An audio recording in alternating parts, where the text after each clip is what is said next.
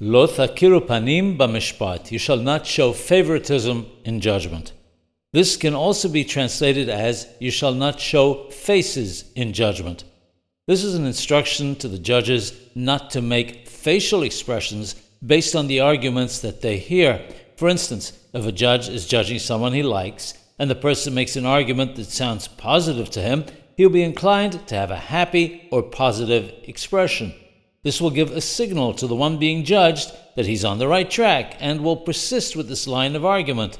On the other hand, if the judge feels that this argument will hurt his case, he'd be tempted to look down and appear stern or concerned. This will cause the one being judged to completely change his tack and go with an argument that will be more fruitful.